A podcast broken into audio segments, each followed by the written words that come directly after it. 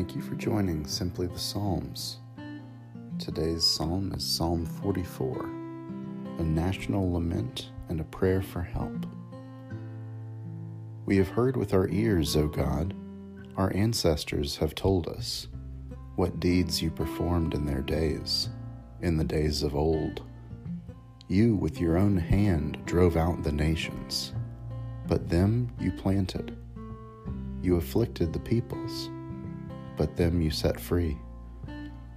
For not by their own sword did they win the land, nor did their own arm give them victory, but your right hand and your arm, and the light of your countenance, for you delighted in them.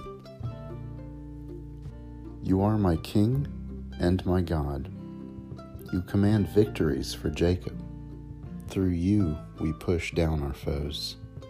Through your name we tread down our assailants.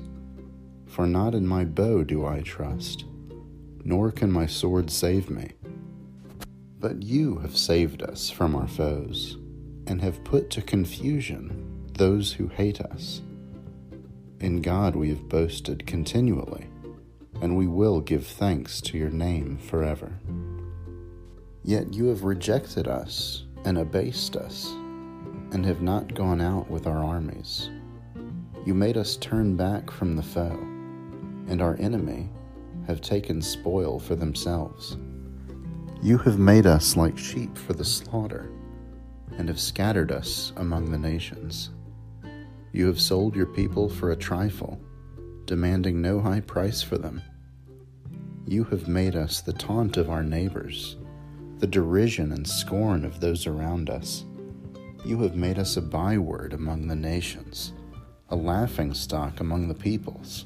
All day long my disgrace is before me, and shame has covered my face. At the words of the taunters and revilers, at the sight of the enemy and the avenger, all this has come upon us. Yet we have not forgotten you, or been false to your covenant our heart has not turned back, nor have our steps departed from your way. Yet you have broken us in the haunt of jackals, and have covered us with deep darkness. If we had forgotten the name of our God, or spread out our hands to a strange God, would not God discover this? For he knows the secrets of the heart. Because of you, we are being killed all day long and accounted as sheep for the slaughter. Rouse yourself. Why do you sleep, O Lord? Awake.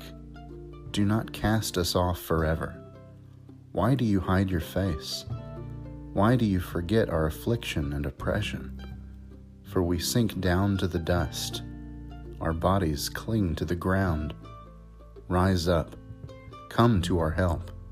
Redeem us for the sake of your steadfast love. This has been a reading of Psalm 44. Thanks be to God.